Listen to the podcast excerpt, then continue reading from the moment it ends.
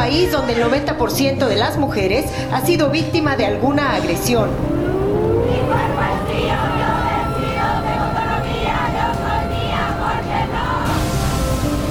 Y Oaxaca se convirtió esta tarde en la segunda entidad del país en aprobar la despenalización del aborto, después de la Ciudad de México.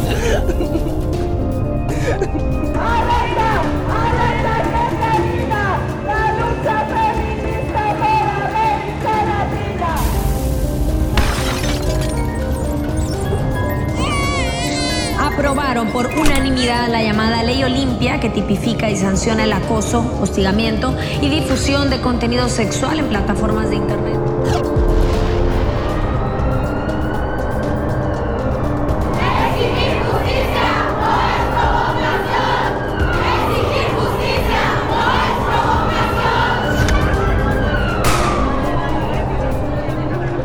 De la cifra, lo de este domingo 8 de marzo del 2020 fue histórico.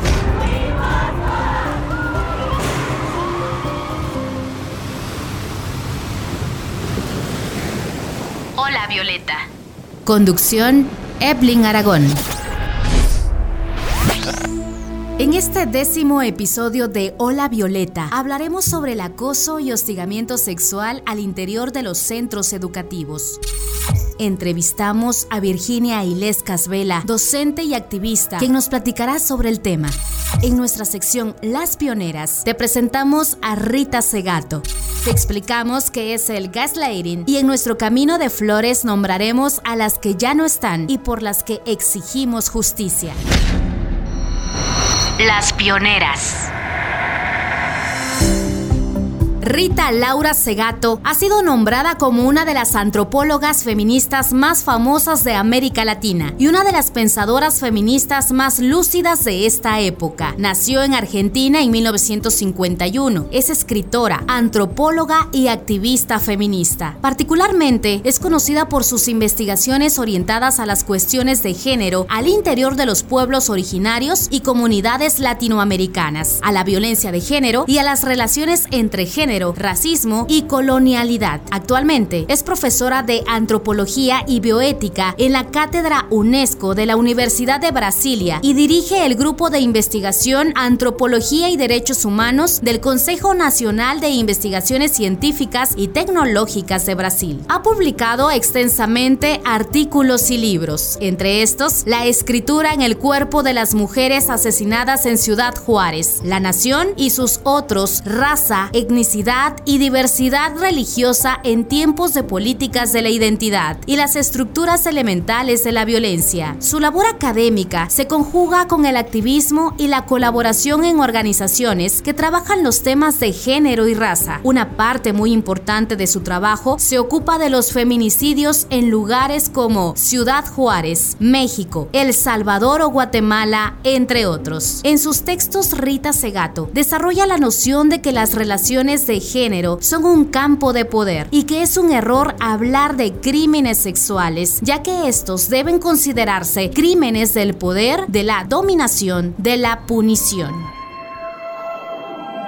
Acabamos de escuchar a nuestra pionera de esta ocasión. Ya saben que hemos estado pues nombrando a feministas importantes como Gloria Saldúa, Elvia Carrillo Puerto, Kate Millet, entre muchas, muchas más. Una de mis favoritas, Hermila Galindo, entre muchas, la verdad, quienes han dejado un importante legado en el feminismo y en nosotras ahora como feministas en estos momentos. Ya entrando pues bueno, con la entrevista vamos a platicar un poco de el acoso y hostigamiento al interior de los centros educativos y está con nosotras Virginia Ilescas Vela, a quien agradecemos su presencia y vamos a escuchar una pequeña semblanza.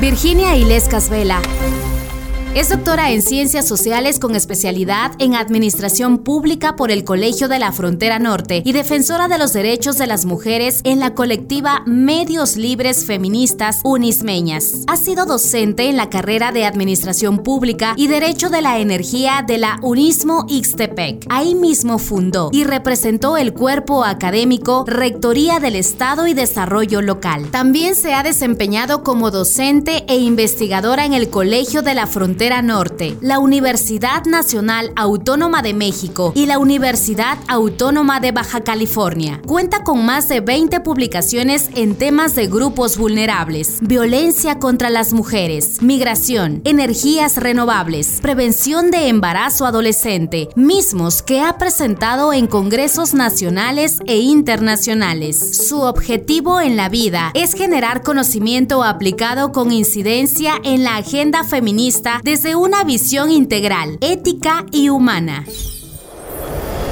Bienvenida Virginia, muchas gracias por aceptar la invitación a nuestro podcast y bueno, doble agradecimiento porque vienes pues de la región del Istmo y este traslado no es nada sencillo en muchas ocasiones, pero te agradecemos mucho que te hayas tomado pues este momento para participar con nosotros en el podcast. Gracias Evelyn, gracias a este espacio de Radio Feminista por permitirme compartir con ustedes. Es un honor estar con tu auditorio. Muchas gracias. Gracias, la verdad es que el honor es mutuo, siempre me, me, gusta mucho como reconocernos entre, entre las que participamos y sí, es un honor compartido. Virginia fue hasta hace unos meses docente de la Universidad del Istmo y decimos fue, al ratito nos va a platicar cómo estuvo este tema, pero lamentablemente ella se vio eh, pues involucrada en una, un tema de violencia al interior de esta universidad y bueno, todo por defender a las alumnas que han sido lamentablemente víctimas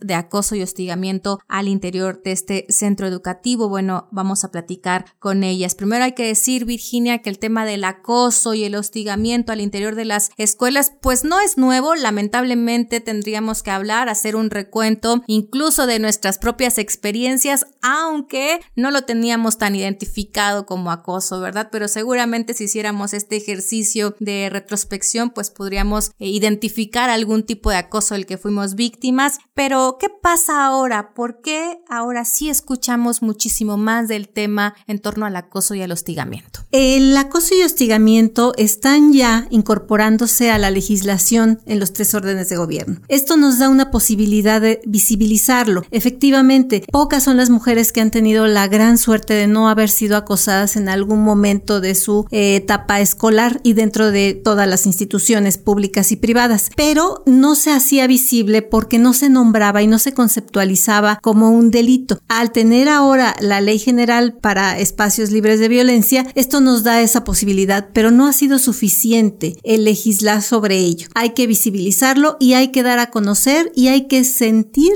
que tenemos ese derecho a alzar la voz. Es ejercicio de muchos años, de más de 20 años, ha sido un ejercicio que las feministas han llevado abanderado el hacer visible este, este delito, porque no es un problema, es un delito el acoso dentro de las universidades y el acoso en sus diferentes ramas, el acoso sexual y el acoso laboral. igualmente puede no ser excluyente además, eso, eso es un, una gravedad adicional a este delito. Y es un delito, Virginia, porque forma parte de los tipos de violencia que se ejerce contra las mujeres. Entonces hay una, hay una gran legajo eh, legislativo, como bien comentas tú, pero también hay un empuje del movimiento feminista por reconocer los diferentes tipos de violencia a los que nos enfrentamos las mujeres. Claro, conceptualizarlo también en ese sentido, porque igualdad de género, pues nos lleva a otros a, a tipificar la violencia. Las mujeres, por el hecho de ser mujeres, estamos expuestas a ciertos tipo de violencia que los varones no están. Entonces sí tenemos que hacer este espacio feminista, que este espacio de alzar la voz, este espacio de ejercer la ley para que estos espacios libres de violencia sean libres de violencia específicamente para eh, la violencia contra las mujeres. Y contra las mujeres no solamente las alumnas, contra las mujeres también trabajadoras y no solamente las docentes, porque aquí hay un espacio que también hemos invisibilizado en esta emergencia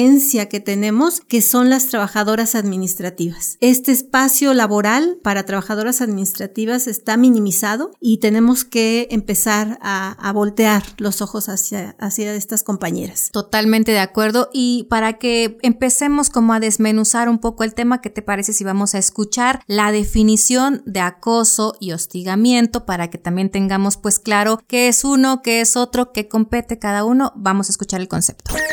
El acoso y hostigamiento sexual son delitos tipificados en los ordenamientos penales en nuestro país, con conductas que acreditan diversas penalidades. Puede implicar un evento o más. El hostigamiento sexual es un claro ejemplo de las relaciones de poder desiguales entre hombres y mujeres. Este tipo de violencia opera de una manera vertical, superior o jerárquico, donde existe un hecho de subordinación real de la víctima frente al agresor que busca obtener alguna satisfacción. Se da principalmente en los ámbitos escolares y laborales. Entre escolares, se caracteriza por ser una situación repetida en el tiempo donde el desequilibrio es de fuerza. La persona afectada presenta un impacto emocional negativo y quien hostiga controla la situación. El acoso sexual es cualquier comportamiento físico o verbal de naturaleza sexual que tenga el propósito o produzca el efecto de atentar contra la dignidad de una persona, en particular cuando se crea un entorno laboral intimidatorio, degradante u ofensivo. Se suscita en diferentes espacios, opera de manera horizontal, es decir, no existe superioridad aparente entre las personas involucradas y coloca a la víctima en un estado de indefensión o de riesgo que causa daño o sufrimiento psicoemocional. En el acoso y hostigamiento sexual no existe consentimiento, deseo o permisibilidad de quien recibe la agresión.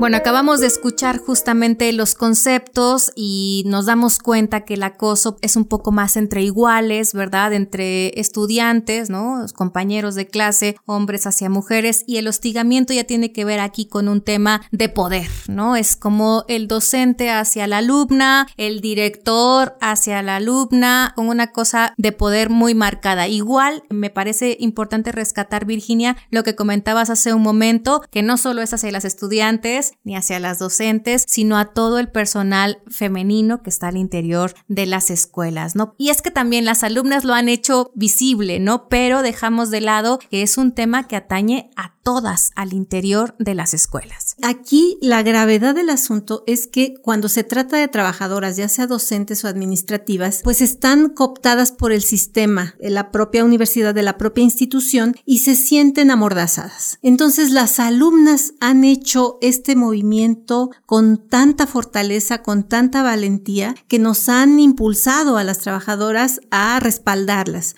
pero para las trabajadoras en general no es fácil levantar la voz sabiendo que las repercusiones de, este apoyo que puedan dar a las jóvenes pueden eh, repercutir en el despido, en el hostigamiento continuo laboral hasta propiciar la renuncia, hasta propiciar daños psicoemocionales muy fuertes. Entonces, para las trabajadoras, docentes y administrativas no es eh, fácil respaldar estos movimientos de estudiantes. Han levantado la voz, poco más de dos años con los tendederos que, que inició este movimiento, aunque no ha sido la única forma de denuncia, pero ha sido la más fuerte dentro de este periodo de pandemia también, pero no es suficiente. Tenemos que hacer más visible este, este delito para poder seguir denunciándolo. Y es que hay que platicarles un poquito a quienes nos sintonizan que más o menos a inicios del 2019 fue que se empezó a hacer visible el tema mediante una serie de tendederos que iniciaron las jóvenes del Cobao de varias zonas del estado de Oaxaca y que bueno, se replicó porque funcionó muy bien, hizo visible lo invisible, tal cual, así, tal cual,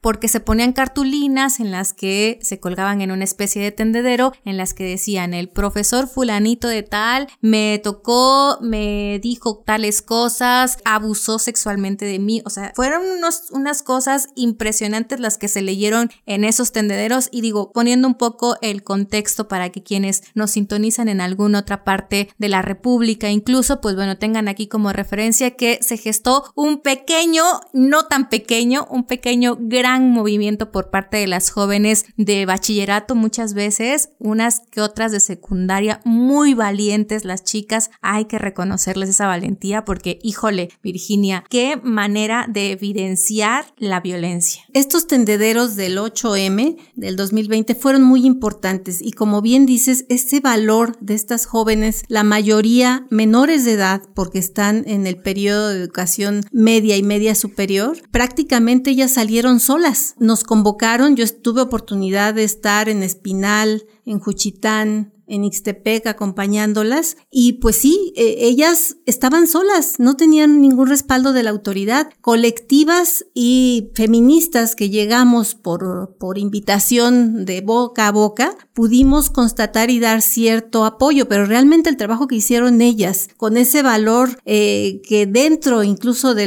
de los planteles hicieron los tendederos, eh, arriesgándose, muchas de ellas tuvieron amenazas, acompañándose los agresores de estudiantes, de jóvenes varones estudiantes y de también de, de sus compañeras que están bajo presión de muchos tipos social, escolar, laboral, familiar y acceden a proteger a los agresores. Entonces recibieron amenazas de muerte también. Ellas con ese valor pues rompieron todos los obstáculos y lograron que muchos de esos profesores pudieran ser cesados, investigados y eh, presentados ante la autoridad. Eso es importante porque la denuncia denuncia pública fue el primer paso. ¿Qué le siguió? La denuncia penal y la queja en la Defensoría y éstas se investigan. Entonces, el tendedero por sí mismo es una forma de visibilizarlo, pero sí es importante darle seguimiento a la denuncia penal. De lo contrario, pues no va a tener los efectos que esperamos y ellas lo hicieron. Pues es un gran ejemplo que nos pusieron estas mujeres jóvenes, menores de edad, a todas las instituciones donde ya en la universidad, pues ya todas entran con 18 años al menos y donde hay trabajadoras que pues estamos con estos temas y que nos decimos feministas en teoría, pero que en la práctica no salimos a acompañarlas. Sí, totalmente. Un reconocimiento a las chicas que qué valientes, qué valientes al hacer esta denuncia pública y como bien comentas, pues que después se convirtió en una denuncia penal. Hubo ahí incluso despidos a docentes del COBAO y de otras instituciones. Ahorita vamos a entrar con el tema del aunismo, pero sí, sí hubo una respuesta. Se nos atravesó la pandemia porque si no hubiera seguido este movimiento en muchas otras más escuelas. Y aquí me parece, independientemente de reconocer, por supuesto, a las jóvenes, ¿por qué crees, Virginia, que en un espacio en el que tendría que ser seguro, ¿no? Un espacio como las, las escuelas, ¿no? Las escuelas que tendrían que ser seguras para niñas, niños, jóvenes, ¿por qué se dan estos actos de acoso y hostigamiento? No podemos olvidar que estamos en un sistema patriarcal, que este sistema está penetra todas las instituciones. Estoy hablando de la familia, de las escuelas y de todos aquellos grupos sociales que interactúan de alguna manera. Entonces, este sistema patriarcal en el que el varón tiene permiso de hacer cualquier acto de fuerza eh, sobre las mujeres o sobre aquella persona que represente algo femenino, pues también está metido dentro de las instituciones. Por eso la importancia de las instituciones educativas de normalizar o dejar de normalizar la violencia violencia contra las mujeres. El impacto de una institución educativa en la normalización de la violencia contra las mujeres es crucial para el resto de la sociedad. En estas instituciones, los varones que dan clases, pues también vienen de un sistema patriarcal que reconocido o no por ellos, introyectado está y entonces se ejerce sobre las mujeres. Y ellos tienen el poder que le da la propia institución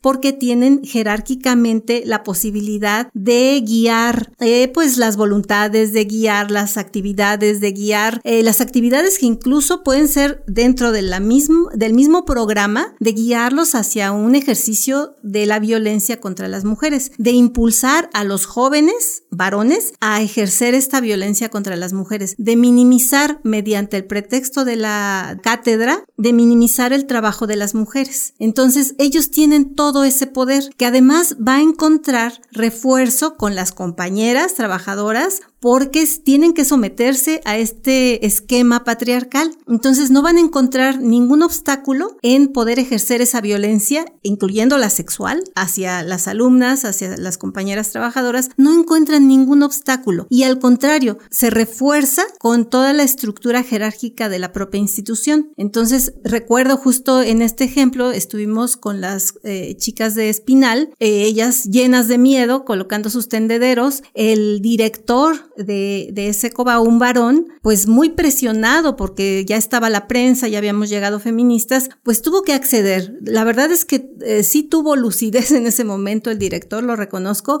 porque ya no pudo resistirse a esas denuncias y a poner a disposición de las autoridades a estos docentes. Pero en otros no ocurrió así. Entonces no hubo presión social, no hubo presión de grupos y pudieron mantener esta estructura donde además se refuerza. Al no haber castigo, dicen, los varones que actuaron de esta manera violenta, que acosaron e incluso que violaron, que se relacionan sexualmente con sus alumnas, están bien. Y también están que no va a haber castigo. Y quienes van a resultar castigadas son aquellas mujeres alumnas o trabajadoras, sobre todo alumnas en estos casos, que se atrevan a alzar la voz, van a resultar eh, señaladas. La ridícula, la loca, la que quiso andar con el maestro y se enojó porque no quiso con ella, eh, la fea, la tonta, todos estos eh, argumentos cuando se trata de trabajadoras usan otros. La vieja, la frustrada, siempre encontramos esas palabras cuando se trata de denostar la denuncia. Entonces, toda esa estructura trabaja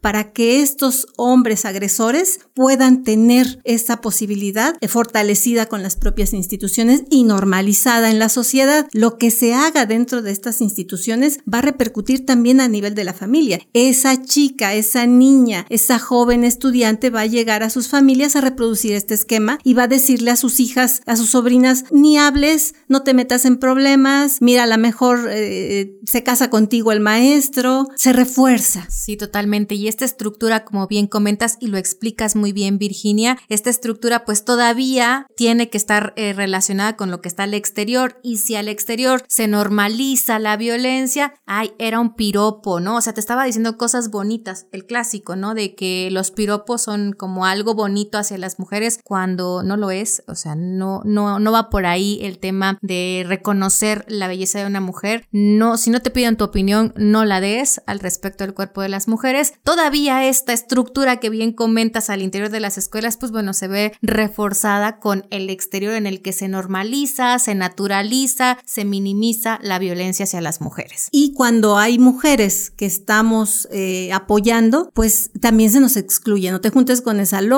mira cómo le está yendo, mira de estar frustrada, mira cómo tuvo hijos y no le hacen caso, o no tuvo hijos y ahora se está desquitando con los hombres o era una broma, no entendió, cualquier cantidad de pretextos para anular, para nulificar, para invisibilizar la denuncia y darle el poder al agresor. Y el agresor estoy hablando de ese varón en estos espacios educativos del docente, del directivo, pero fuera de, este ámbito de cualquier varón. Se le da el permiso a cualquier varón porque dentro del ámbito educativo están demostrando que tienen razón, que por algo se lo merece, ¿no? algo hizo esa mujer para que fuera tratada así, o está loca y no entendió un chiste, era una bromita. Tan permisivo es el asunto que ahí está el acoso callejero, que bueno, que ni hablamos de él, porque bueno, lo hemos padecido todas las mujeres en algún momento en las calles eh, de cualquier ciudad, y bueno, es, es parte, habla de la permisividad que tienen pues los varones de ejercer esta violencia en nuestra contra. Antes de continuar, Virginia, vamos a escuchar una numeralia, unos datos relacionados en torno al tema del acoso y hostigamiento sexual. Entre 2017 y mayo de 2019, la Red Nacional de Organismos Civiles de Derechos Humanos, Todos los Derechos para Todas y Todos, Red TDT, registró 3.502 denuncias por hostigamiento sexual, de las cuales solo 10 acabaron en una sentencia a favor de una víctima mujer. El mismo organismo reporta que las fiscalías recibieron 3.796 denuncias de acoso, de las que solo 16 acabaron en una sentencia condenatoria a favor de la mujer, el 0.4%. De acuerdo con medios de información, en el segundo semestre de 2020, casi 5 millones de mujeres en México fueron víctimas de acoso. En Oaxaca, las cifras del Secretariado Ejecutivo del Sistema Nacional de Seguridad Pública sobre incidencia delictiva evidencian que de enero a mayo del 2021 se reportaron 108 casos de acoso sexual y 34 de hostigamiento sexual. Pese a lo cotidiano que es el acoso y el hostigamiento sexual en las calles, las víctimas de estos delitos quedan lejos de obtener justicia. Bien, y una vez escuchando estos datos, algunos muy crudos en torno a el tema del acoso, y es que sí, pues la mayoría de las mujeres hemos sufrido en algún momento algún tipo de acoso. Ahí están los movimientos del Me Too y otros más que se han hecho públicos en los que desde muy jóvenes, desde siendo niñas incluso, las mujeres enfrentan el acoso por parte de los varones y lamentablemente muchas veces es un tema de abuso sexual, que eso es lo más grave que hay que eh, pues tomar en cuenta al momento de decir o de tratar de minimizar el acoso. La verdad es que esto lleva a otras violencias mucho más fuertes y no por poner una escala de la violencia, sino que, bueno, implica, tiene otras implicaciones para las mujeres. Hace rato platicábamos, Virginia, tú lo tocabas también el tema de cómo es esta violencia al interior de las escuelas para las alumnas, para las docentes, para las trabajadoras en general para las mujeres. ¿Qué está pasando actualmente en los centros escolares? Se habla de que ya hay políticas, ¿verdad? De género, políticas de igualdad, este, nadie se atreve a llamarle feministas eh, en ninguna escuela, creo todavía, a lo mejor en la Ciudad de México. Pero ¿qué está pasando al interior de las escuelas? ¿Cómo se están enfrentando las chicas a esta violencia, para no decirle problema? Esto es muy importante porque la institución en sí, claro que es una institución formada por una estructura patriarcal, pero han tratado eh, de romper estos esquemas, de dejar de normalizar esta violencia a través de sus regulaciones que tienen que ver con protocolos para una vida libre de violencia, protocolos para atención a problemas de género eh, de todo tipo, no solamente de, acoso hacia alumnas, pero están incorporando en sus estructuras eh, normativas reglamentos, regulaciones, espacios, un espacio para incluso dar atención específica a las alumnas que sufran una, una defensoría de alumnos y de alumnas. Esto está ocurriendo en prácticamente todas las universidades. La misma UNAM ha tenido, bueno, es una institución muy grande con miles de alumnos y alumnas y ha tenido este tipo de casos. Lo hemos visto también últimamente que incluso por esta, este sistema de video que se dan clases ha habido denuncias. Universidad actúa inmediatamente. La universidad cesa o pone a disposición de las autoridades para investigación a esos docentes y realiza los protocolos. La UAM, eh, la de Zacatecas, la de San Luis Potosí, la UABC, la de Baja California Sur, el, Instituto Politécnico Nacional. Ninguna universidad se ha salvado de tener estos casos y actúan en consecuencia. El rector personalmente a un profesor de filosofía que hizo un desafortunado comentario sobre el feminicidio, eh, decía que era un acto de amor en un programa. Él dio la instrucción específica de retirarlo. Y esto no pasa en todos los casos, ya comentaremos el caso eh, pues más lamentable de violencia en el Suneo en Oaxaca, pero las universidades están actuando. Tuvimos el caso de universidades particulares como la Iberoamericana, que de inmediato actuó a partir de unos comentarios también violentos hacia una diputada, Citlali Hernández, que de inmediato cesó al profesor que hizo públicos estos comentarios, pues racistas, de discriminación hacia esta, esta diputada. Entonces, las universidades inmediatamente hay una expresión, hay una denuncia, hay una alerta, actúan y actúan a través de sus directivos, de sus rectores, porque es lo que lo conducente, lo adecuado, lo políticamente correcto de un rector, de un directivo, hacer en cuanto tiene estos casos. No así en Oaxaca, en el SUNEO, pero están eh, ya incorporando protocolos para estos espacios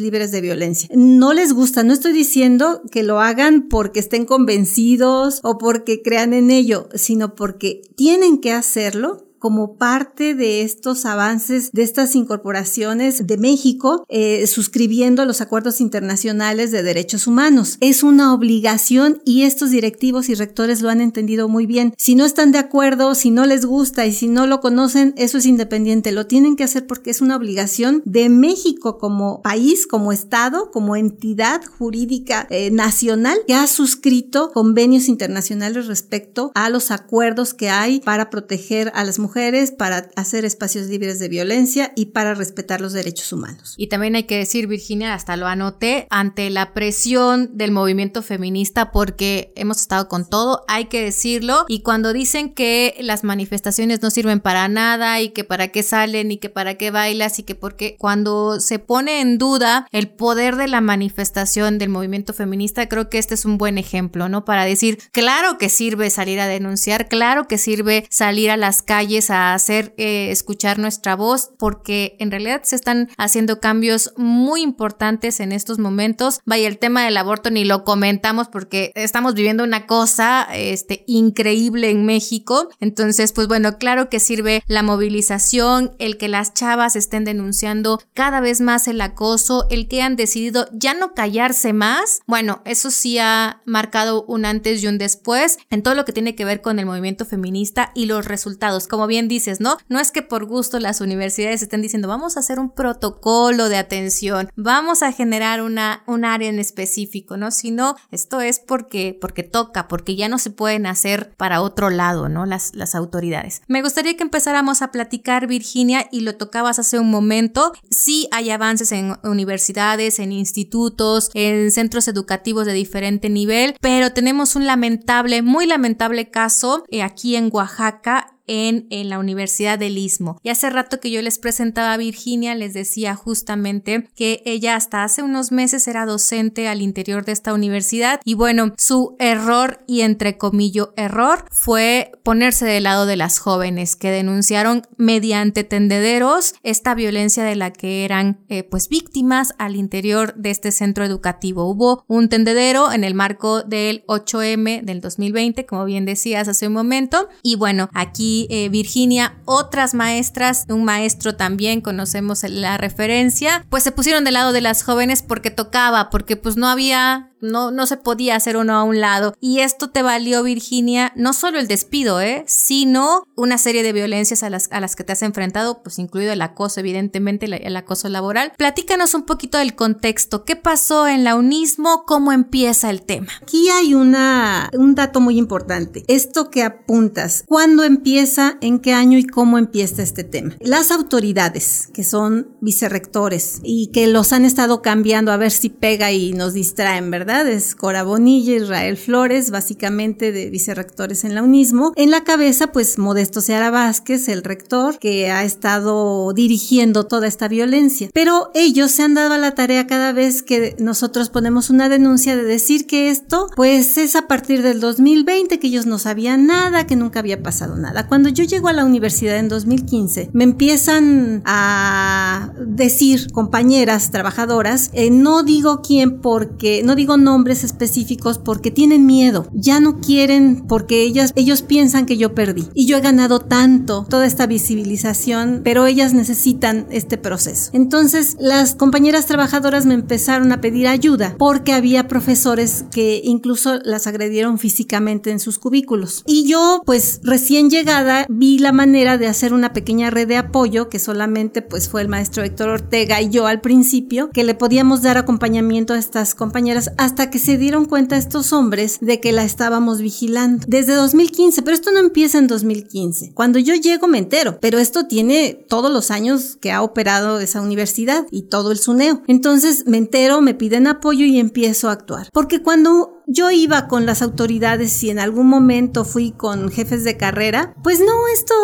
esto no es importante. Hacen ahí dentro sus juicios a manera de Santa Inquisición, los regañan, los hacen, incluso hacen actas circunstanciadas como si fueran ministerios públicos, eh, donde firman los alumnos eh, y se comprometen a cosas y eso sirve para coercionarlos después para cualquier clase de actividad. Bueno, entonces pasamos así varios años hasta que en el 2019 eh, nos llega un caso muy grave que le comparten a una maestra de derecho de que hay un chico que está amenazando de violar y matar a una de sus compañeras. Esto de inmediato la maestra lo comparte con el que era jefe de carrera, Israel Flores, que después lo colocan como vicerrector, y también lo comparte con Cora Bonilla, Cora Silvia Bonilla Carreón, que ahora es vicerrectora y que era profesora. Y bueno, pues esto no es importante. Y le dicen que no se mete en eso. Pero se dieron cuenta que estábamos ya con más casos y eso no les gusta. Entonces empezaron, empezó el acoso laboral contra la compañera profesora, que nos pidió ayuda, eh, sabiendo que pues nuestra visión al respecto pues es muy radical, cero violencia, no hay más, no hay opciones. Entonces, el 14 de febrero de 2020 le quieren hacer un procedimiento para despedirla y ella nos pide ayuda al maestro Héctor Ortega y a mí para ser testigos. Hay un video donde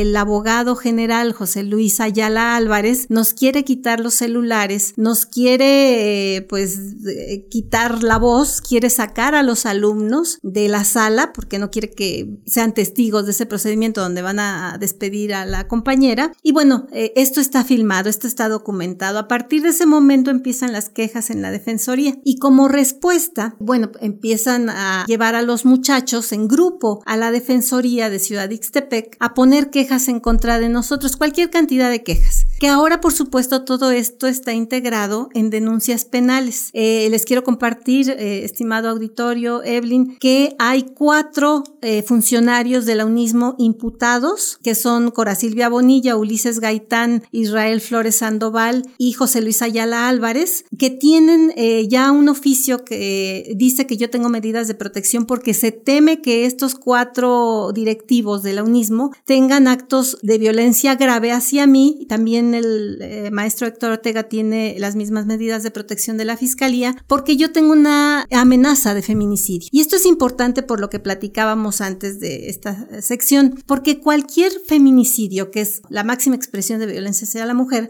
tuvo previamente diversidad de violencias. Entonces, yo le comentaba en una reunión que, que, fui convocada por el secretario general de gobierno, Francisco Javier García López, él exponía toda la gravedad de esto, que lo entendemos muy bien en el ámbito académico, en el ámbito periodístico, pero él cuando escuchó todo feminicidio tiene previo violencias y toda la violencia hacia la mujer puede repercutir en un feminicidio, de inmediato dijo, yo no creo eso, no estoy de acuerdo. No es que estés de acuerdo o no, y no es que tus creencias te lo permitan o no, es que eso está totalmente, pues, analizado, documentado. bueno, hay una serie de datos que nos permiten decir que efectivamente el feminicidio es la culminación de una serie de violencias, todo un ciclo de violencias que previamente pues eh, padece la mujer, ¿no? Claro. Entonces, esto va acompañado, todo este proceso eh, que te, que te relato en unos minutos de todo este año, con dos denuncias contra dos profesores de derecho. Están los dos vinculados, Félix N. y José Guadalupe N. están vinculados por la Fiscalía por hostigamiento y acoso sexual. Ellos negaron todo el tiempo que esto existiera. Ellos quisieron callarnos la boca, llevando a los muchachos a la Defensoría a poner quejas en contra de nosotros. Quejas que aquí te voy dejar el expediente, eh, estimado auditorio, aquí lo dejo, donde los que están, los que acabo de nombrar como vinculados a proceso, piden que se nos investigue, que se nos hagan procedimientos administrativos en contra de los tres profesores, justo los que están vinculados por hostigamiento y acoso sexual. Entonces, bueno, más que claro que es una venganza para callarme y a ver si la despedimos y así ya no sigue con su tontería y nos deja en paz, pues no puede haber. Entonces, todo esto fue acompañado por estas denuncias penales y ellos contrarrestaban, incluso vinieron aquí a la capital en un eh, vehículo oficial, trajeron a los muchachos, en algún momento trajeron hasta familiares de los muchachos para llegar a la defensoría a poner quejas y quejas en contra de nosotros, cualquier cantidad de quejas. Esas quejas las tienen que sustentar ahora, ya son parte de lo que nosotros estamos denunciándolos por acusaciones falsas y van a tener que presentar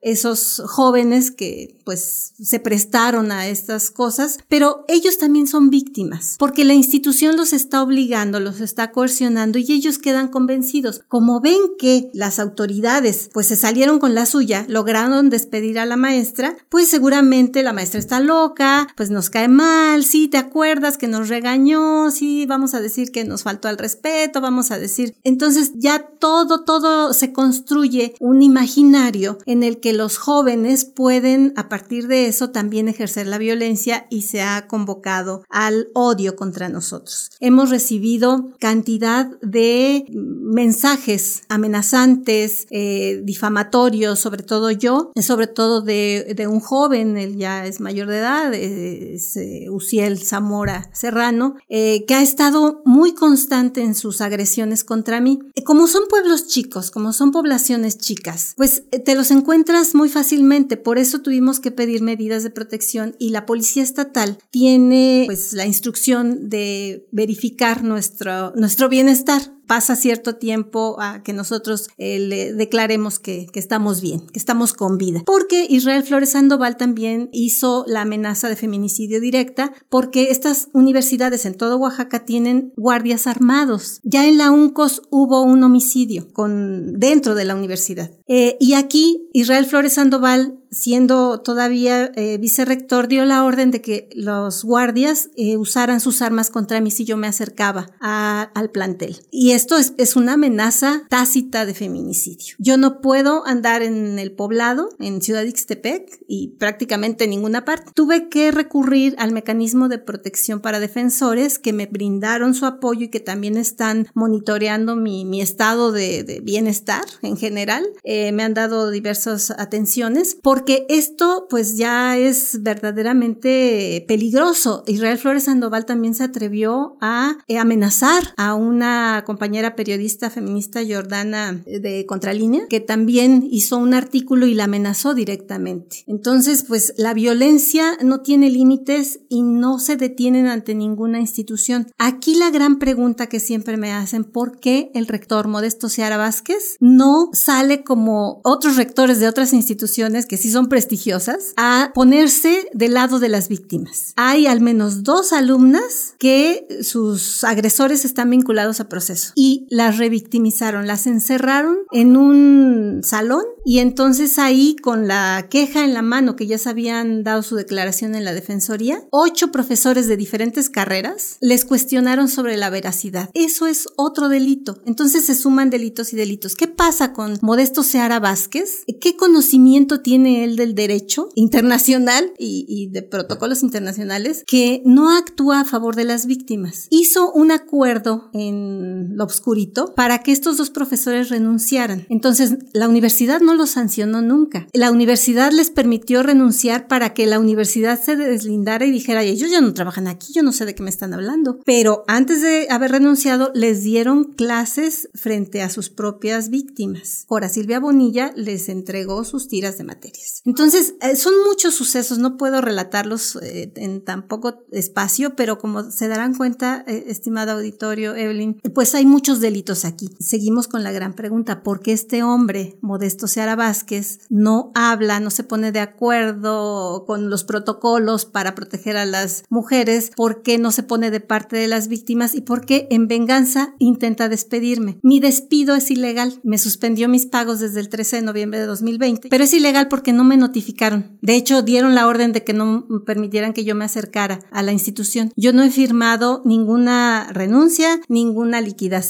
ningún aviso. La Junta Laboral no me avisó nunca de que yo estaba despedida, entonces es totalmente ilegal, están violentándome en plena pandemia. Oye, pues entonces es la pregunta del millón, entonces como comúnmente se dice, ¿por qué el rector del SUNEO pues no ha hecho nada al respecto? Intuimos, ¿verdad? ¿Por qué no? Obviamente, tomando en cuenta esta estructura patriarcal que bien nos explicabas hace un momento, intuimos por qué no ha hecho nada, pero eh, de manera periodística, social, jurídica, la pregunta es esa, ¿por qué no ha actuado eh, este personaje en torno a la violencia que se vive al interior de la universidad? Vamos a ir primero con nuestra sección de diccionario violeta, vamos a escuchar nuestra palabra de hoy, la que les queremos pues explicar un poquito de qué va. Vamos, escuchamos y volvemos. Diccionario violeta. El gaslighting, también conocido como luz de gas, es una estrategia de manipulación y abuso psicológico que se produce en las relaciones, sean sentimentales o no, en la que la persona manipuladora consigue que la víctima dude de su percepción, su memoria o su juicio. Lo anterior ocasiona que la persona se sienta ansiosa, confundida o incluso depresiva. El término proviene de una obra teatral de 1938, Gaslight, en la que un marido intenta convencer a su esposa y a otros de que está loca. Cuando atenúa las luces de gas, insiste en que ella se lo está imaginando. Esta práctica también identificada como una sutil táctica de manipulación psicológica y emocional puede hacer creer que los recuerdos y experiencias de la persona afectada no existieron, o al menos no como los recuerda. Esto genera en la víctima la inseguridad e incertidumbre de no saber lo que es verdad y lo que es mentira, y con ello lograr mermar la confianza y sentido de la realidad de la persona sobre la cual se ejerce. Es frecuente encontrar este tipo de maltrato en las llamadas relaciones tóxicas. Esto genera en la víctima la inseguridad e incertidumbre de no saber lo que es verdad y lo que es mentira, y con ello lograr mermar la confianza y sentido de la realidad de la persona sobre la cual se ejerce. Es frecuente encontrar este tipo de maltrato en las llamadas relaciones tóxicas. Es por esto por lo que el gaslighting es una de las formas más sutiles y perversas de abuso emocional, pues el maltratador genera en su víctima la invalidación total y miedo a la locura. Bien, estamos de vuelta en Hola Violeta y estamos platicando con Virginia Ilescas. Ella es, hasta hace unos meses, era docente de la UNISMO, esta universidad eh, localizada en Ixtepec, ¿verdad? Ahí está la sede de la universidad. Y bueno, ya nos estaba contando el tema del acoso y hostigamiento al que se ha enfrentado ella directamente, y como lo decíamos hace un momento, por defender a las jóvenes. Antes de eh, también de seguir con este tema, eh, Virginia, me gustaría preguntarte, pues, ¿Qué pasa con las jóvenes, estas que denunciaron justamente el acoso, la violencia en su contra? Bueno, si tú te estás enfrentando a este tema siendo docente, siendo una persona adulta con mayores recursos, ¿qué pasa con las jóvenes? Sí, ellas han pasado por un proceso muy complicado. Por supuesto que tienen daños emocionales muy fuertes, pero también el daño social. Estuvieron eh, la razón por la que empujan mi despido y señalamiento, incitación al odio, es para que ellas se desistan. Y casi lo logran porque ser señaladas en el poblado, una de ellas, otra denuncia que tuvimos, fue agredida por una egresada ya, eh, Dunamis García se llama, en compañía de otro profesor, Gabriel Soto, que la insultaron en la calle y la amenazaron. Entonces, esa forma de operar, pues les resulta muy bien porque ellas empiezan a desistirse. Y las otras, que sabemos que son muchas, al menos tres de posgrado, que también sufrieron esta violencia por parte de los mismos profesores de derecho ahora vinculados y otros, eh, pues ellas dijeron desde el principio, no vamos a hacer algo porque pues tenemos familia, vivimos aquí en el poblado, pues no, no, así estamos bien. Entonces al principio si quieren y después se retractan. Y el final es que ellas mismas ahora son parte de esta incitación al odio contra nosotros, porque ya vieron que pues fue bueno no denunciar, que no fueron señaladas y entonces mejor les ayudan a los maestros para que pues no les metan en problemas en el mejor de los casos casos y en el peor, pues que puedan ser favorecidas, que eso es una falacia, para titularse. Entonces pasan muchas cosas y es comprensible, ellas son víctimas también de todo este sistema. Pero también en este sistema están incorporadas las instituciones del gobierno del Estado, desafortunadamente. Eh, recurrimos a eh, Juan Enrique Elira Vázquez, que nos convocó a través de Ana Colmenares, que es la secretaria de las mujeres. Así es. De Edna Sánchez, que es subsecretaria, a licenciado Manuel Francisco Márquez eh, Méndez, que es coordinador general de Educación Media Superior, Ciencia y Tecnología, y como ya les comenté, a Francisco Javier García Paco Pisa, el secretario general de Gobierno. Y lo que ellos repiten constantemente es que ese señor es muy reconocido. Es el rector. El rector. Es una eminencia. Y de pronto él dice que es precursor del Y que lo reconocen y que ha recibido premios del Águila no sé qué y que premios en España y de la universidad tal y está en unas fotos ahí muy elegantes recibiendo premios. Pero ningún eh, fundador, aunque sea el fundador de la CNDH, eso no le da impunidad. Él piensa que decir que es precursor del CONACID y que lo invitaron a la NASA y que le dieron el premio en Castilla, ya eso Lo hace inmune y puede cometer cualquier delito y violación a derechos humanos. Pero esto lo repiten extrañamente estas personas del gobierno del estado. Telefónicamente en una reunión con Juan Enrique Lira, con Francisco Márquez, con Ana Colmenares, el mismo gobernador Alejandro Murat a mí me dijo que atendería el tema de la violencia dentro de estas instituciones, que es lo prioritario. Y mi reinstalación y pago. Estábamos en noviembre del 2020. Cuando me dijo telefónicamente se comprometió conmigo. Pues parece que Modesto Seara Vázquez se burla de todos. A él no le importa la autoridad que pueda tener un gobernador, porque dice, pues tú dirás lo que quieras, pero yo aquí hago lo que yo quiera. La universidad, el SUNEO no existe. El sistema de universidades de Oaxaca no existe, no es una figura jurídica. Cada universidad es independiente una de otra y él tiene 10 tiempos completos. Aunque no cobrara ninguno, aunque lo hiciera por altruismo, tiene 10 tiempos completos y está violando la ley federal del trabajo. Entonces, él viola todas las leyes y parece que lo respaldan todas las instituciones. Estas personas del gabinete de Murat me dijeron que no podían hacer nada porque es, como les digo, una eminencia, es muy mayor, es muy necio y es amigo de los gobernadores priistas. Entonces aquí empezamos a descubrir cosas por qué Modesto Seara Vázquez no se va a poner a favor de las víctimas. ¿Por qué Modesto Seara Vázquez? Pues no sale a decir nada porque dice pues yo no tengo nada que decir, yo soy el dueño de Oaxaca, hago todo lo que yo quiero y mis decisiones se respetan por sobre las del gobernador.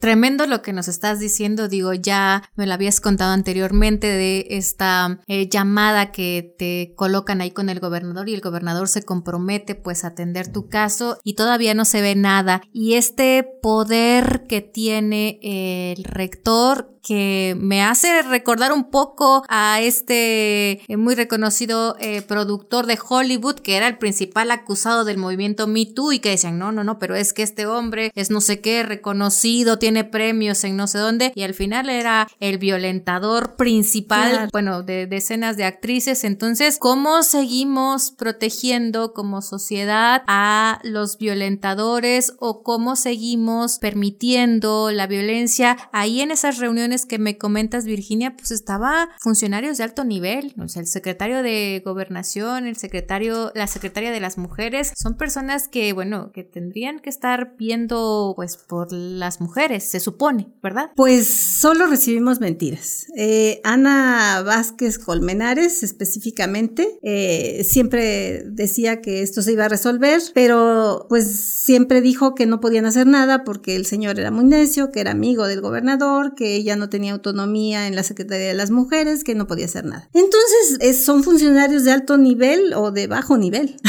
porque no, no tienen eh, ningún espacio de decisión y se, se someten no a, lo, a las órdenes del gobernador, que él dijo que es cero tolerancia para la violencia contra las mujeres. Se someten a las decisiones de un rector que decide violentar a las mujeres. A eso se están sometiendo. Incluso Juan Enrique Lira Vázquez en la última reunión en enero eh, me citaron en la ciudad administrativa, no me querían dejar entrar con las personas que iban conmigo. Yo no voy a entrar sola con seis personas sabiendo que hay violencia, además patriarcal. Me querían quitar igual el mecanismo del aunismo, el celular. Muy enojado, Juan Enrique Lira Vázquez dijo, no, pues ahora sí ya vengo como secretario de gobierno y tiene que aceptar que es un tema laboral. No, no es un tema laboral. El haberme suspendido mis pagos es un tema de violación de mis derechos laborales, que dicen que porque di cursos fuera de la universidad. Estos cursos no pudieron vulnerar el horario que yo tengo en mi contrato porque porque en la universidad checan con huella digital o con tarjeta antes. Entonces nunca tuve una falta, hasta me dieron bono de puntualidad en algún momento.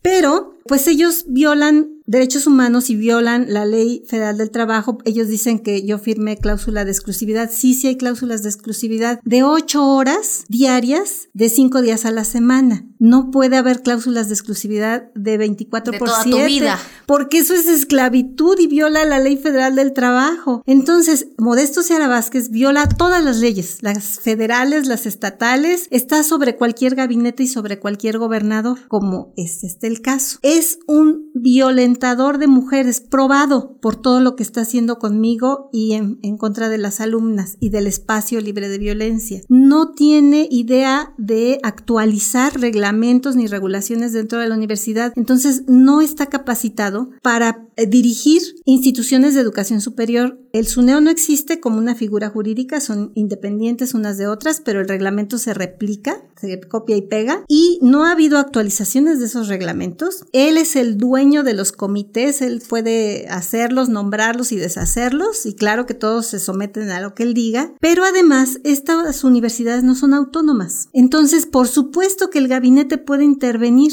y ellos, el, este gabinete que decimos de alto nivel, que todos pensábamos. Pensaríamos que, así es. Que así es, pues no tiene idea de, de, esto y no puede intervenir, no quiere, no sabe, eh, le da pereza. O todas juntas. O todas juntas y no son excluyentes. Esto es muy grave, por lo que decíamos al principio, Evelyn, que normalizar la violencia y hacer ver a la sociedad que el rector puede violentar y violar todas las leyes que existan para violentar mujeres, quiere decir que todos en la sociedad de Oaxaca, todos los varones tendrán derecho a violentar mujeres hasta matarlas y las instituciones los protegerán a ellos. Esto es lo que está mandando decirnos el gobernador, sea Murat, sea los anteriores. Esto es lo que nos manda decir el gobernador a las mujeres de Oaxaca a través de Modesto Seara. ¿Se callan o les va como a ella? ¿Se callan o algo les va a pasar? Esta es la normalización de la violencia en las instituciones de educación superior. Tremendo, tremendo. Bueno, no lo pudiste haber dicho mejor eh, en esta última parte. La verdad es que sí es un mensaje claro el que están dando las autoridades. No hacer nada también es un mensaje. El no decir nada, el no atender la violencia también, también es un mensaje para las mujeres. Es un mensaje de permisibilidad hacia la violencia. Y bueno, prácticamente estamos eh, cerrando este programa. Antes de despedirnos, vamos a hacer nuestro recorrido por nuestro camino de flores, sección en la que nombramos a las mujeres víctimas de feminicidio en Oaxaca. Hemos tratado de que las mujeres no seamos una cifra más, sino que las nombremos para no olvidar que sus familias pues mantienen esta exigencia de justicia. Así que vamos a escuchar. Camino de flores. Como cualquier otra adolescente, a Fanny Guadalupe le gustaba escuchar música, maquillarse, divertirse, pasarla bien y proyectar a futuro. Risueña, de pelo negro y sonrisa bonita, así era ella. Originaria de la agencia Al Porvenir, perteneciente al municipio de San Juan Coxocón, vivía junto con su familia hasta que se enamoró de un varón que le prometió tratarla como una reina. Poco tiempo duró el encanto. La joven no advirtió que su pareja era un ex convicto acusado previamente por el delito de feminicidio. El maltrato y la violencia de la que era víctima le hizo darse cuenta que su marido no era el príncipe que pintan los cuentos de hadas. Pese a ello, la pareja procreó una bebé que pronto se convirtió en la adoración de Fanny. No había nada que disfrutara más que estar con su pequeña. Soñaba con convertirse en militar y darle una vida mejor a su hija. A escasos meses de dar a luz, la joven madre se enfrentó de nueva cuenta a la violencia de género a manos del agente municipal de la localidad, quien la golpeó y la amenazó con correrla del pueblo y matarla. Pese a su corta edad, se armó de valor y con el apoyo de su tía Dora Anabel, interpuso una denuncia ante la Fiscalía de Oaxaca, lo cual le valió el acoso constante de la autoridad municipal para conseguir que la joven se desistiera de la demanda por violencia, amenazas y abuso de poder en su contra. El acoso fue tal que solicitaron medidas de protección que nunca llegaron. El pasado 26 de septiembre del 2020, dos meses después de haber sido agredida por la autoridad municipal, el cuerpo sin vida de Fanny fue encontrado al interior de la vivienda que compartía con su pareja sentimental, mismo que abandonó la comunidad 15 días después del deceso. La familia de la joven denunció la manipulación de la escena del crimen a fin de hacer creer que se trató de un suicidio. Nadie lo cree. Fanny es hoy una víctima más de la violencia feminicida en Oaxaca. Justicia para Fanny. Y es así como llegamos al final de este décimo episodio de nuestro podcast Hola Violeta, final del episodio y final de la temporada. Muchas gracias, esperamos que les haya gustado. A nosotras, como todos los otros programas, nos encantó y les invitamos a que estén pues muy pendientes de nuestra página de Facebook en donde pueden dejar sus comentarios, propuestas de qué les gustaría escuchar. Tenemos pensada una segunda temporada muy interesante, no les, no les adelantamos nada, pero va a estar bastante buena, así que no se la pierdan. Recuerden que nos encuentran como Hola Violeta, también en cualquier plataforma de streaming. Denle campanita para que les avisen cuando esté pues nuestro nuevo episodio y bueno, puedan estar ahí pendientes. Gracias Virginia por tu tiempo, por este aporte. La verdad es que podríamos pasarnos horas, horas hablando de este tema y otros, porque además, pues bueno, la agenda compartida del feminismo, pero nos dio mucho gusto escucharte, que haya sido pues la invitada del cierre de esta temporada. Tu participación es muy valiosa. Una última idea con la que te gustaría cerrar tu participación. Muchas gracias a todo el auditorio de Hola Violeta. Evelyn, es un honor estar en este espacio feminista y les digo a las víctimas del suneo en Oaxaca, no están solas. Yo no estoy sola. Y vamos a tener espacios libres de violencia en las universidades del llamado suneo. Y todas vamos a poder ser bien recibidas y tratadas con dignidad. No están solas. Somos muchas tenemos una gran red, lo platicábamos antes de entrar en micrófonos, que qué importantes son estas redes de mujeres, estas redes feministas que vamos construyendo y ambas, Virginia y yo coincidíamos en no me imagino mi vida sin el feminismo porque es justamente esto que te da pues toda una serie de redes de amigas conocidas, de mujeres que te encuentras que no conoces pero que eh, vas caminando con ellas en la marcha, así que bueno, me gusta mucho este mensaje con el que cierras, pues sí, no estamos solas, somos muchas y podemos alzar juntas la voz. Pues con esto concluimos nuestro episodio de hoy. Mi nombre es Evelyn Aragón. Les esperamos en la siguiente temporada. Vamos a esforzarnos porque sea una temporada muy interesante. Recuerden que bueno, estamos tratando de subir un episodio cada 15 días, pero cuando no podemos, activen la campanita porque ahí les van avisando cuando está nuestro siguiente episodio. Y bueno, nos escuchamos. Hasta la próxima. Bye bye. Conducción, Evelyn Aragón. Voz of Jasmine Yareli. Producción Tolentino. Asistente de producción Sujei Guadalupe. Contacto hola violeta podcast gmail.com. Facebook Hola Violeta.